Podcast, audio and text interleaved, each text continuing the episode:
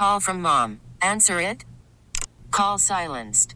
Instacart knows nothing gets between you and the game. That's why they make ordering from your couch easy. Stock up today and get all your groceries for the week delivered in as fast as 30 minutes without missing a minute of the game. You have 47 new voicemails. Download the app to get free delivery on your first three orders while supplies last. Minimum $10 per order. Additional terms apply.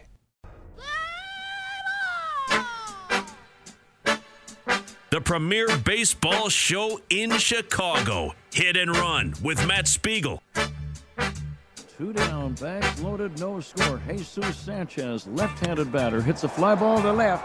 Back goes Happ. It's over his head. It bounces over the wall for a ground rule double. Chisholm lines a base hit into right. Hampson is going to try to score. The throw by Suzuki to the plate is not in time. Run scoring single, Jazz Chisholm. And it is six to two. Line drive deep left and over Arozarena. Vaughn will score. Eloy's got a double. If he stays out there, Franco probably will be taking it to left or left center. Back on it is Sheets. And it just got out of here. Franco breaks up the no-hit bid with an 0-2 opposite way home run, and it's 3 to 1. Another deep drive. And Arozarena has two tonight. They've hit five here in the last three innings. It's time for Hit and Run with your host, Matt Spiegel. Um, hi, everybody. It's baseball conversation in our unique two team town with me, your Huckleberry, your Sunday morning baseball lover and chatterbox, Matt Spiegel. It is hit and run. We have a short show. We have to talk fast. The Cubs start early this morning. And in fact, this is your only local broadcast for Cubs and Marlins. That's at 10:30 pregame here on the score. So I only have you for 90 minutes. We have a lot to process, and we will. Marc Carig from The Athletic, their national baseball writer and just a terrific baseball voice, is going to join us at 10 for a little little lighthearted romp through some of the most memorable anger in the history of the sport and that would be the 40th anniversary of Lee Elia's rant. I want to talk about that with Carig. But uh, before that, why don't we hang out with some more anger? Let, us hang out with some more incredible frustration to be voiced. And this directly at your Chicago White Sox. And even if they're not your White Sox, if you're a Cub fan, you can't ignore what's going on because it speaks to things that are larger than one franchise it speaks to the quality or lack thereof of sports ownership. It speaks to the quality or lack thereof a, of a holistic organization in professional sports and how it is supposed to function. So let's discuss. Good morning, everyone. Matt Spiegel here with you on Hit and Run. Your phone calls are always welcome, as you know, at 312 644 6767. That's also how you text, and the text zone is brought to you by Rosen Hyundai of Algonquin. Save time, shop online at rosenhyundai.com. We are broadcasting live, in fact, from the Scores Hyundai studios, brought to you by your local Hyundai dealers. So, Kenny Williams said earlier this week that, quote, accountability around here is not a problem, unquote. We all had a good laugh. We played with that. We got angry and then laughed again because what the hell are you supposed to do? But accountability is obviously a massive problem around there from the very top to the very bottom we're dealing with a situation here right now, this morning, where the guy who is supposed to be your very best player, center fielder, top or heart of the order bat, a five tool talent that reminded scouts of some of the best athletes in the history of the game. That guy, you remember that guy? Man, we've got a montage somewhere we're going to need a montage. We got a montage somewhere of all these different scouts and baseball scribes and writers comparing Luis Robert to Bo Jackson. and Ichiro Suzuki and Ken Griffey Jr. and Eric Davis from our youth. Impossible five tool talents. In terms of current players, we talked about Mike Trout, others.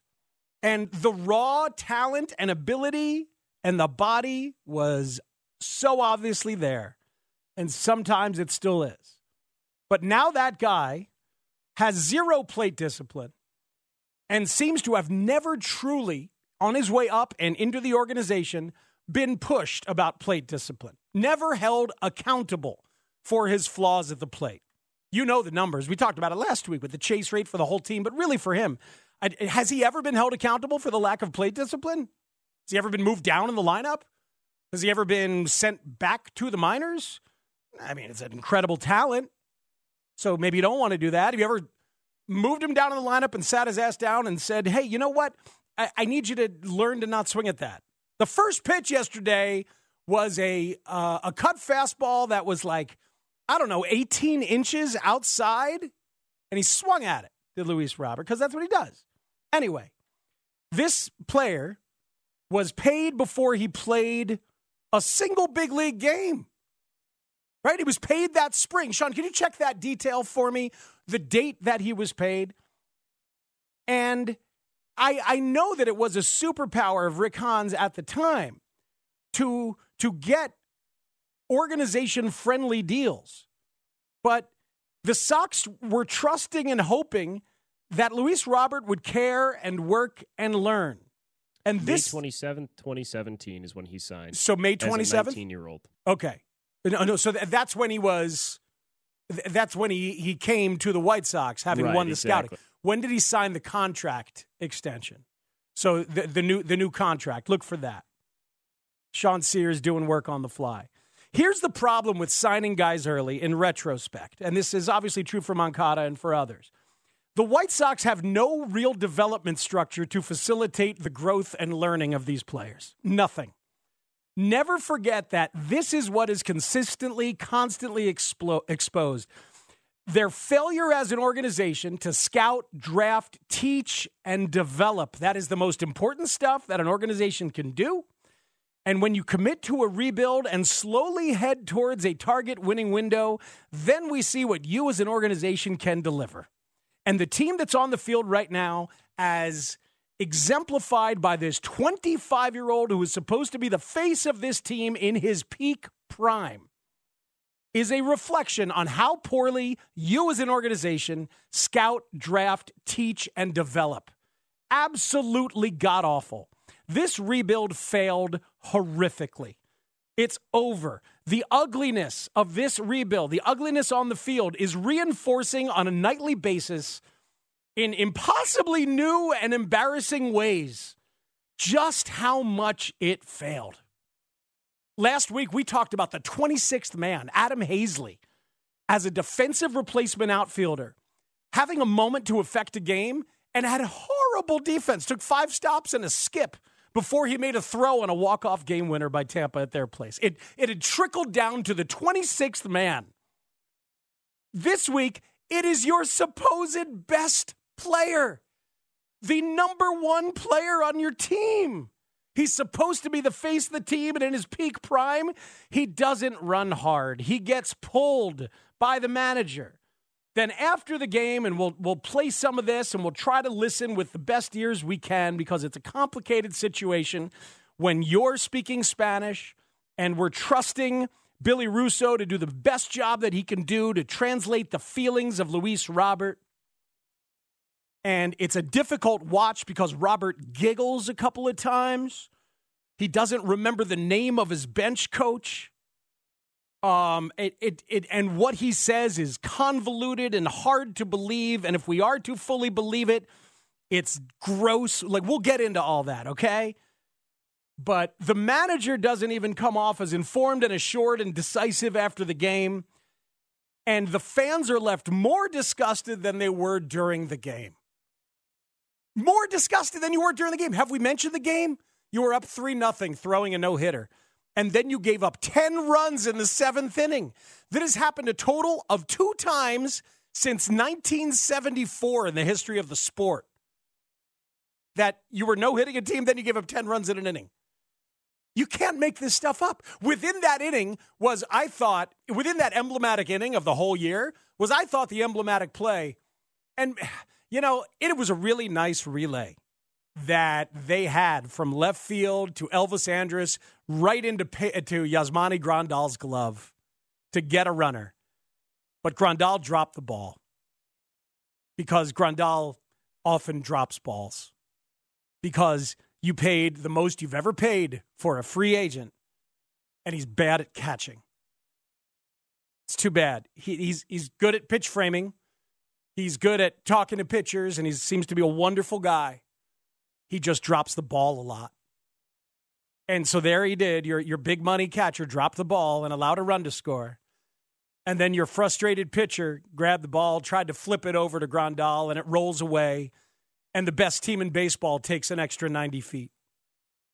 That happened in the middle of that inning. But we're here talking about what happened after the game. And we're talking about the entire organization. Because how do you not? How do you not?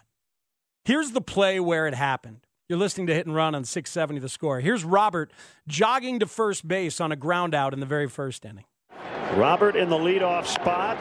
It's a soft bouncer, and Fauché will lob over to first on a hop to get him. I, I don't know what happened with uh, Luis Robert because he stopped running. I think that's what the fans are uh, alluding to here.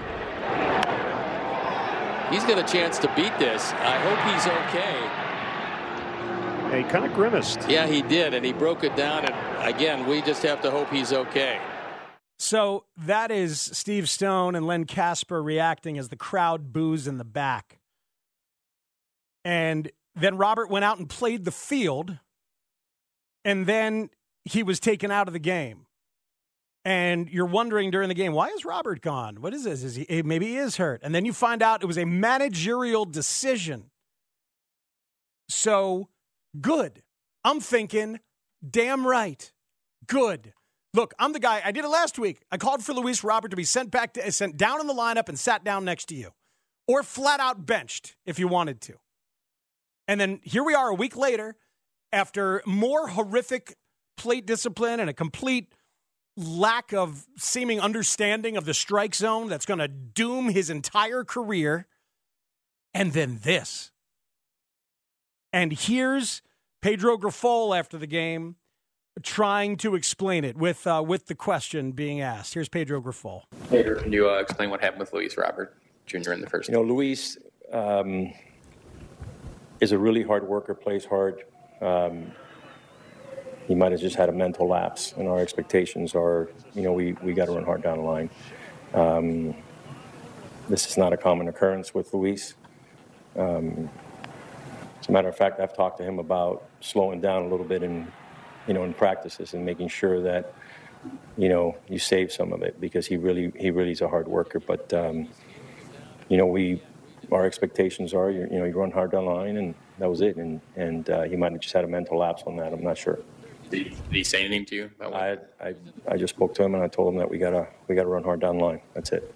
We will uh, play some of the Luis Robert post in our next segment. It is it is convoluted, it is bizarre, and it's damning on multiple levels. If indeed he's telling the truth, what a freaking mess! What a mess this is. The manager didn't know exactly what happened, didn't have a chance to communicate. The whole thing got worse after the game. And it was horrible during the game.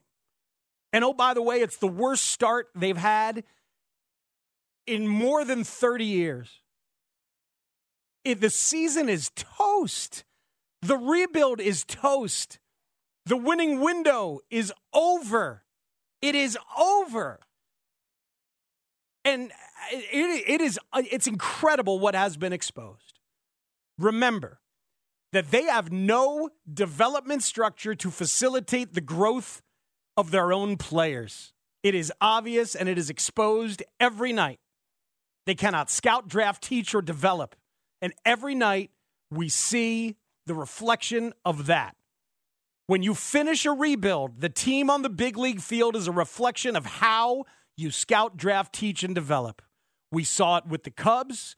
We saw it with the Astros. You see it with any number of teams that break it down and build it back up. It's hard to do. You don't always win, but you do see certain teams that play well, that function well. The White Sox do not. This is awful. It's still April. It's April. How low can you go? And folks, here's the chant that broke out. Here's the chant that broke out in the middle of the game, loud and clear, and commented on on certain broadcasts, and then tweeted about by a million baseball accounts, national, and then commented on further in columns after the game and on this radio show right now and elsewhere. Here's what happened during the game. So 11 to 3. And the batter is Siri.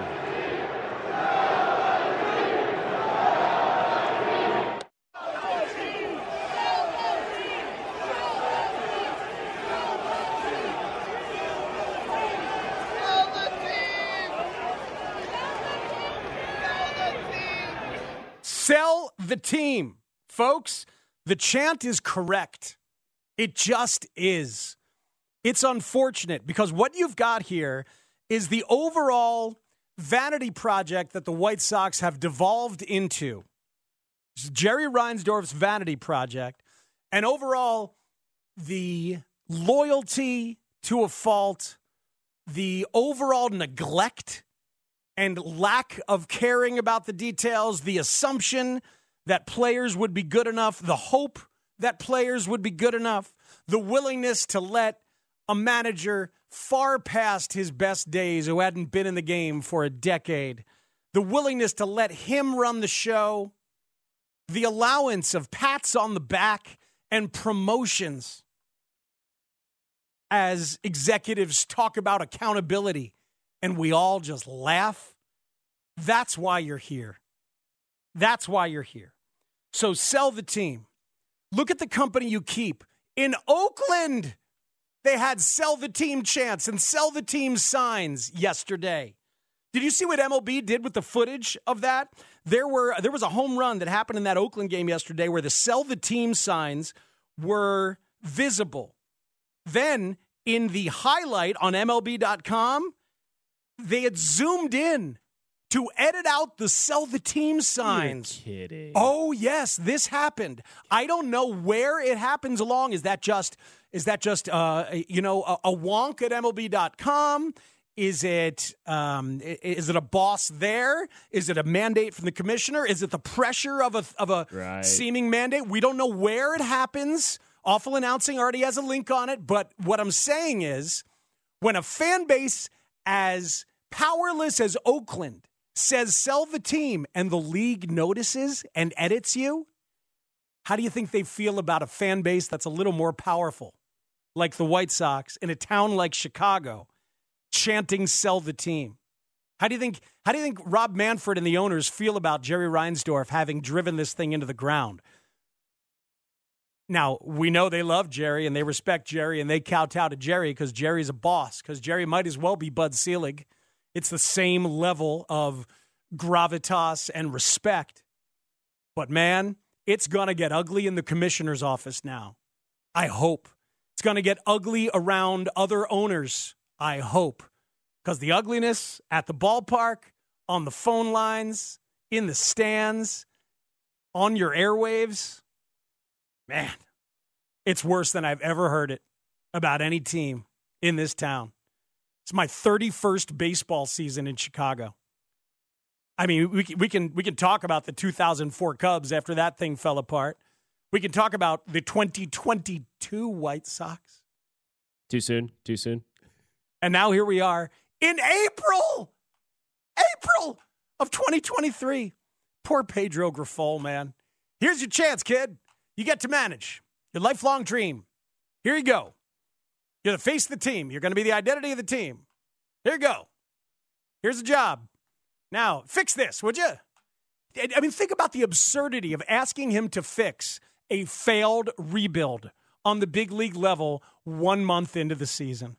And I'm asking him because that's the job, but it is ridiculous what we're asking of Pedro Grifol. Absolutely ridiculous. Because some of these players are cooked, and you, the organization, are the one that cooked them. 312 644 6767. It's Matt Spiegel on Hit and Run. We have time for your phone calls and your texts. You'll hear from Luis Robert, and we'll try to listen with uh, empathetic and linguistically intelligent ears to the best of our ability. And we'll talk to you on Hit and Run. On Call from mom. Answer it. Call silenced. Instacart knows nothing gets between you and the game. That's why they make ordering from your couch easy. Stock up today and get all your groceries for the week delivered in as fast as 30 minutes without missing a minute of the game. You have 47 new voicemails. Download the app to get free delivery on your first three orders while supplies last. Minimum $10 per order. Additional terms apply. Score. Hit and run with Matt Spiegel, Sunday mornings on the score. What's it like in there right now? I mean, this obviously is not anywhere where you thought you'd be. What's it like in that clubhouse? exactly what you can think of after having a three run lead in the sixth with a no hitter and giving up 10. I mean, whatever you can possibly think of, that's what it, that, that's what it's like. Um, can't hide from it. You know, it, it, it happened. And um, we got a game tomorrow, you know, so, but I can't stress enough the job that Lance did. Um, we did some good things offensively. We moved runner over, got got the runner in, tacked on a run. Um, you know, we were in a good position to win the baseball game. They were in a good position to win the baseball game, and then they were exposed for what they are your 2023 Chicago White Sox. It is a horrific and ugly moment um, for the White Sox, and the fan base is furious. Um, it, it, was a, a little cathartic to talk about it there in segment one. My apologies if it didn't make things worse. I loved this tweet from Dennis uh, Keene. Speaks, I thought listening to your show was going to help. I am now day drinking at 9.23 in the morning. Thank you. That's funny. I mean, it's just, I, I, I just told you how I feel. It's April. It's April. It's, it's absolutely bananas. So um, after the game, when the 25 year old um, athletic marvel who is supposed to be, at this point, the very best player on a championship team, has been pulled after lightly jogging to first base and being out on a grounder he could have beaten out easily. After the game, he's asked about it, of course, and Luis Robert does not speak English. Billy Russo of the White Sox PR staff and their official translator does the very best he can trying to get across the feelings of Luis Robert. And this is Billy Russo getting across what Luis Robert had said to him about his hamstring. What happened was, uh, I mean, last night I, I ran, I halted a lot down the line, and uh, today my legs were a little tired, and um, my right hamstring was a little tight. Um, you know, then I decided just play conservative today. Um, and, and, that was what happened. I think my mistake was that I didn't tell anybody, I didn't tell the manager before the game because I knew that if I say something to him, he probably uh, wouldn't let me play. But that was what happened. So he didn't want to tell his manager because he wanted to play. So, look, here's my first thought genuinely. Do you remember these guys were told to do this kind of thing last year? Do you remember they were advised to do this? Remember how many of them were advised to not go 100% last year? We talked about it a lot. Luis Robert has often been told, as a member of the White Sox, to play but not overexert yourself. Be careful. Andrew Vaughn was told to do that. Eloy Jimenez was told to do that right? I think we were up to like nine or 11 players who've been told to do that last year. We were incredulous. So Luis thinks that's totally okay to do. So think about that before you, you, you get 100% mad at him. And you can be, of course, and I am. It's disgusting. But remember, these guys are a product of the organization that has delivered them. Remember, Luis Robert paid in January of 2020 for a long term extension before he'd played a single big league game. And I, I understand why it happened, and I praised all those deals at the time. But you can't do those deals if you're not A, 100% sure in the work ethic and commitment of the player, or at least 80 to 90% sure, and B, 100% sure of your ability as an organization to develop and teach accountability. And we all know that is the worst thing that you do as an organization. You don't develop, and you sure as hell don't teach accountability. So those contracts, those long term deals look awful right now because you didn't teach and develop and hold them accountable. So a little more from Billy Russo saying why he didn't tell Pedro Grifol that he was hurt. No, I didn't. I didn't tell him anything. Uh, I think after the, the the play happened, uh, Montoyo came to me and asked me, "Hey, are you okay?" I, I didn't say anything. Uh, and then Pedro came and asked me to, "Hey, everything okay?" I, I, didn't say anything. I didn't. I didn't want to say anything. Uh, you know, I want to say the game, but I think uh, afterwards, like I said, one of the guys told them, and then that was when they when they knew. Is this something you can play through, or is it something? So the other guys told him. Who did he say? Eloy and Elvis. Eloy and Elvis. Yep. E- Eloy and Elvis were the guys who eventually told Grifol. Uh, by the way, Luis was hurting, and he had decided to like go at sixty percent or whatever. Uh, Luis did not communicate that to his own manager. Luis also did not communicate that to the bench coach. You heard Billy Russo say Montoyo, Charlie Montoyo. What you didn't hear in there was as Luis was speaking Spanish and answering a question, he asked Billy Russo who the bench coach's name was. Asked him what his name was. Which is why when that long form post game finished live on NBC Sports Chicago, Chuck Garfien lost his mind. What are we doing here? What are we doing here? By the way, your bench coach's name is Charlie Montoyo. You should know his name. He's been the bench coach here for three months. You have to ask Billy Russo what his name is? What are we doing here? That's exquisite. I mean, that is just, it's beautiful. It's so real. It's so, it's so, what are we doing here? How are you supposed to do like thoughtful, rational post game of, of one of 162 when you have descended to where you have descended? How, how what am I supposed, am I supposed to come in here and talk about Lance Lynn's sweeper? Is that what you guys want to hear today? I, I, mean, is Chuck Garfien supposed to turn to Gordon Beckham and, and, and ask him about Grandal dropping the ball on the relay? I mean, maybe they did eventually. I don't know, but the whole exercise is broken by the absurdity of this thing. What are we doing here? His name is Charlie Montoyo. I'll forever think of Fight Club and Logan Paulsen. Or Robert Paulson. Logan Paulsen was the tight end for the Bears, is that right? His name is Logan Paulsen. His name is Robert Paulson. R.I.P. Louis Anderson. Louis Anderson. Fight Club. Wait. God, there's a lot of lot of jokes in there. That's that's just a whole melange for everybody. What are we doing here? Um, I don't speak Spanish. I don't know the full context for what we hear, and it's and I want to be empathetic towards that.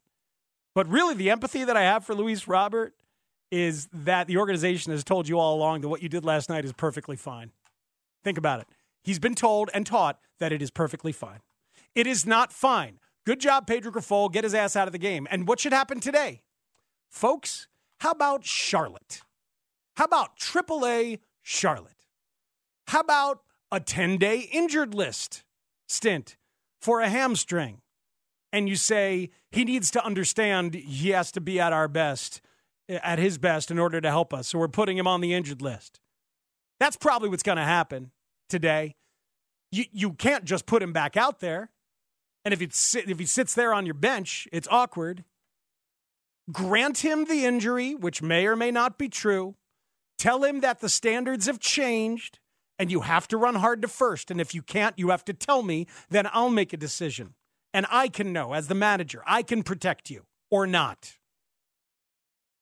Tell him this is your opportunity. It's a massive teachable moment. Should he have been taught already? Yes. Is he 25 and in his peak athletic prime? Do you wish he knew everything? Yes. Does he? Clearly no. So teach him, mold him. This is your moment, Pedro. It's one of them. Good luck with your impossible task. and step up and teach this one guy something and see if that brings accountability to an entire organization that is absolutely decrepit and in chaos and needs to be sold. Good luck to the baseball manager. And yes, guess what? It was a hard job for Tony La Russa, too. I'm getting a lot of, it's the last thing I want to say before we take phone calls. I'm getting a lot of, see, it wasn't all just Tony. It was never all just Tony. It was incredibly obvious. And I said it loud and clear. If you didn't hear it, that's on you for not listening better, frankly. It was never all just Tony. Tony was a manifestation of Jerry. Remember? This is a vanity project for Jerry. He tried to right a wrong by putting Tony in a spot that Tony should not have been in. I felt bad for Tony along the way at different times and said so.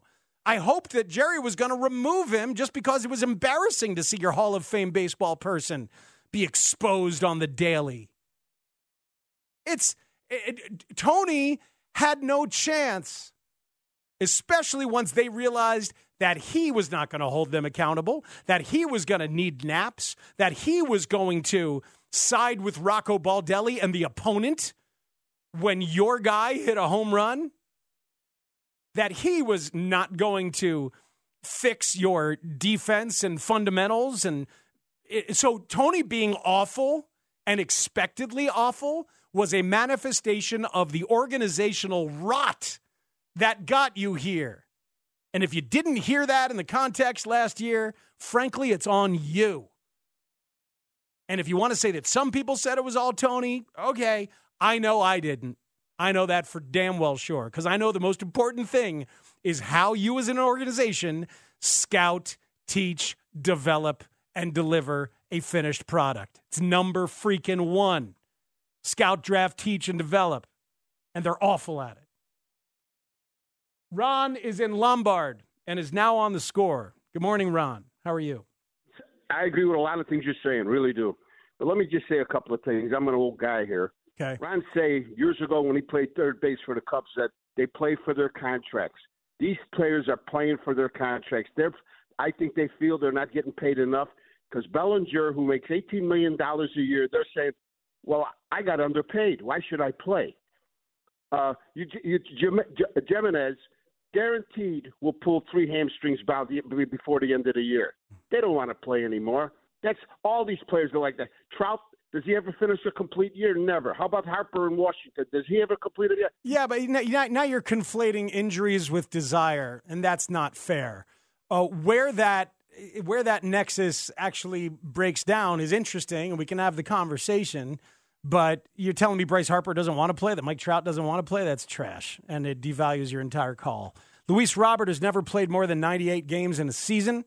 He has now had four seasons one of them, uh, obviously, was the 2020 pandemic year when he played 56 out of 60. We don't know how much he would have played if that had been a buck 62. But then 68 games, then 98 games, and now 27 games, and he damn well shouldn't play today. I don't know if it's an injured list stint.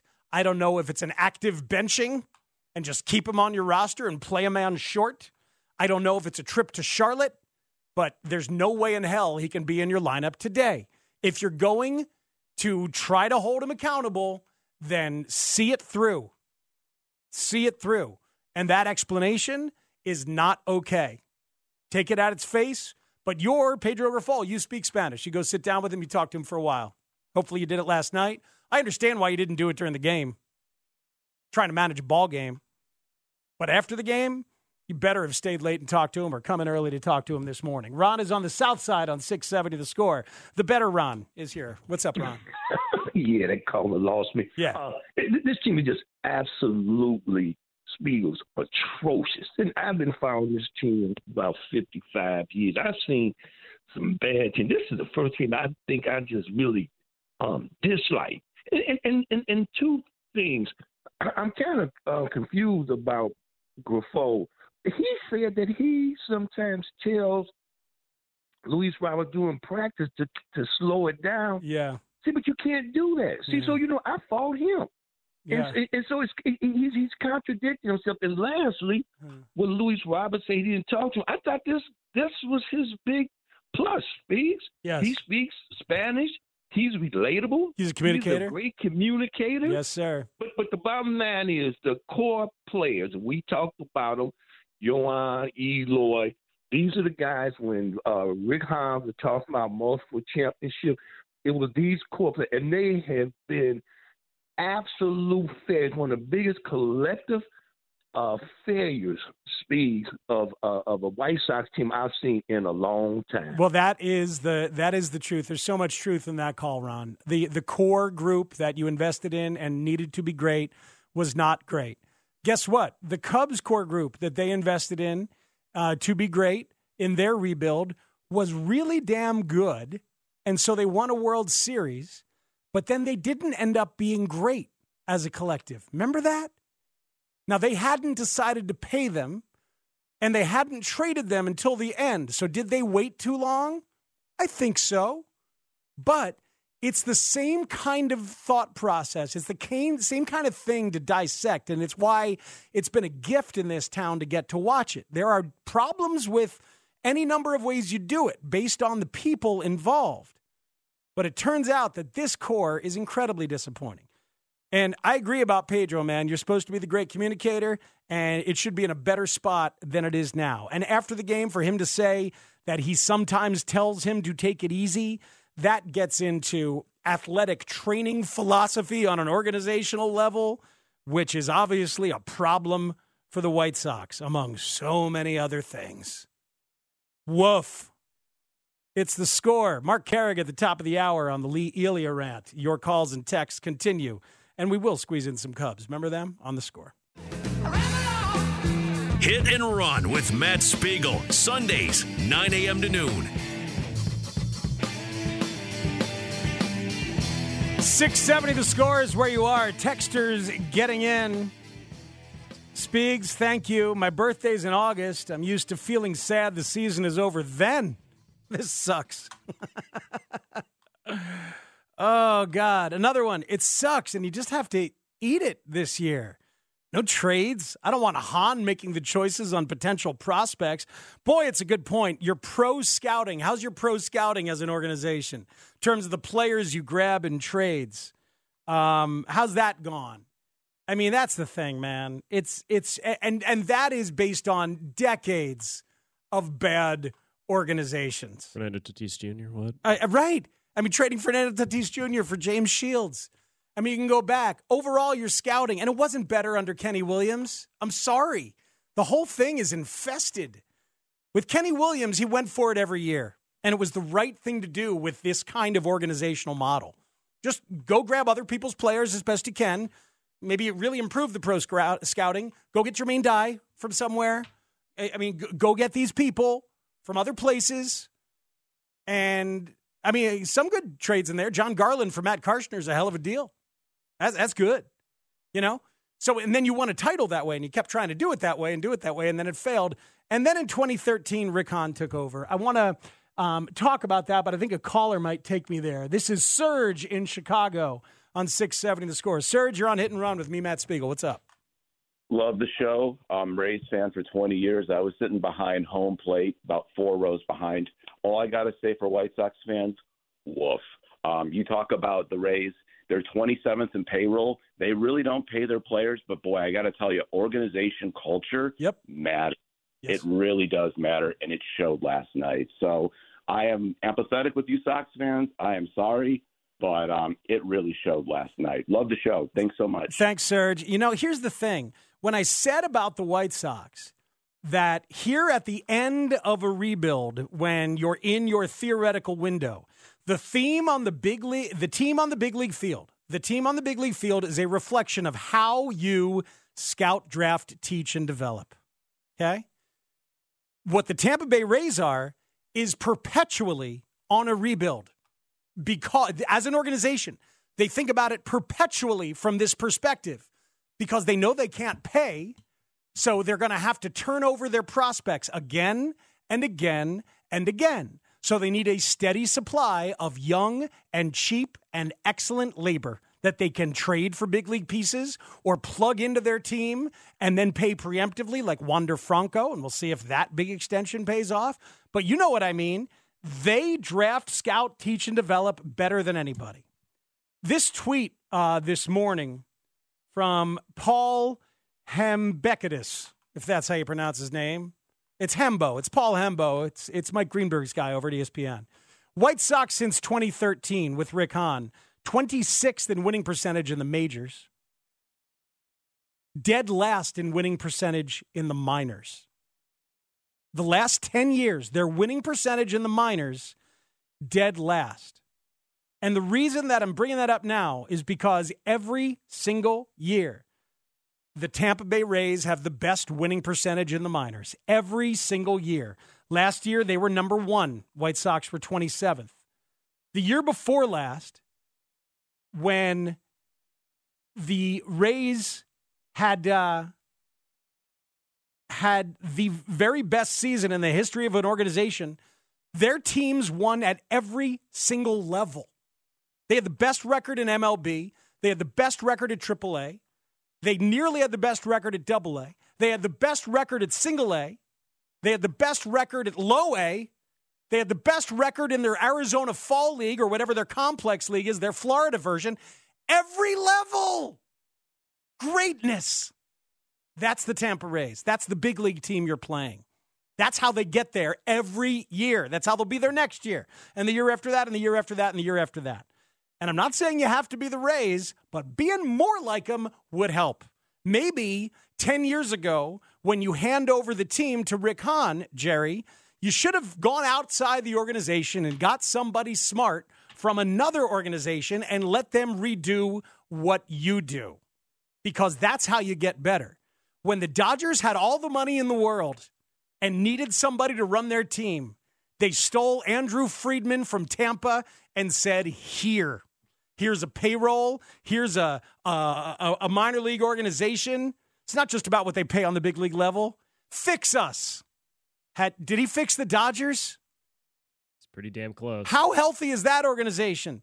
Their farm system is still great. It's still great. How do you trade for Mookie Betts and still have a top five farm system, right? And, and it's unbelievable. It's unbelievable what they do every single year. They still have it. Gavin Lux gets hurt. They'll got to go out and figure out another shortstop, and they will. In the meantime, they do have Mookie. You can just play shortstop because he's the, the best player in, in, in, the game, or at least my favorite player in the game. He's the best. I'll give it to you, man. Oh, he's man. so good. He's the greatest. But there, I hope everyone is, is listening to some of these points. I'm getting a chance to, to to get a lot of the points off I want to get off. That that Rays comparison with the minors and the caller took me there. He's there watching the Rays on the big league level. They are a product of what they are as an organization, and so are you, White Sox. Man. All right, so we'll see what happens with Luis Robert later today. Uh, meanwhile, the Cubs and the Marlins are coming up uh, right here on the score at 10:30. We will get you ready for the uh, the Cubs game. We'll talk about Caleb Killian and how brutal that was yesterday. You'll hear from him and you'll hear from David Ross before Cubs pregame. It was a compelling game last night in a surprisingly live Miami ballpark, wasn't it? Like you heard lots of Cub fans chanting, and then the Marlins fans got pissed off and they chanted back. And that was a fun atmosphere for a late April baseball game. Um, and uh, the Cubs have lost two in a row and need to uh, need to right that uh, today, this morning, as they start early. It is the 40th anniversary. Yesterday was the day, the 40th anniversary of the greatest rant in the history of sports. And our guy, Les Grobstein, was the one with the audio tape recorder, the clunky and bizarre device that recorded the rant. And this week, Marc Carig from The Athletic, their wonderful baseball writer, just had a terrific piece celebrating anger. And now that I've processed mine, let's celebrate his next on 670 The Score. I was there.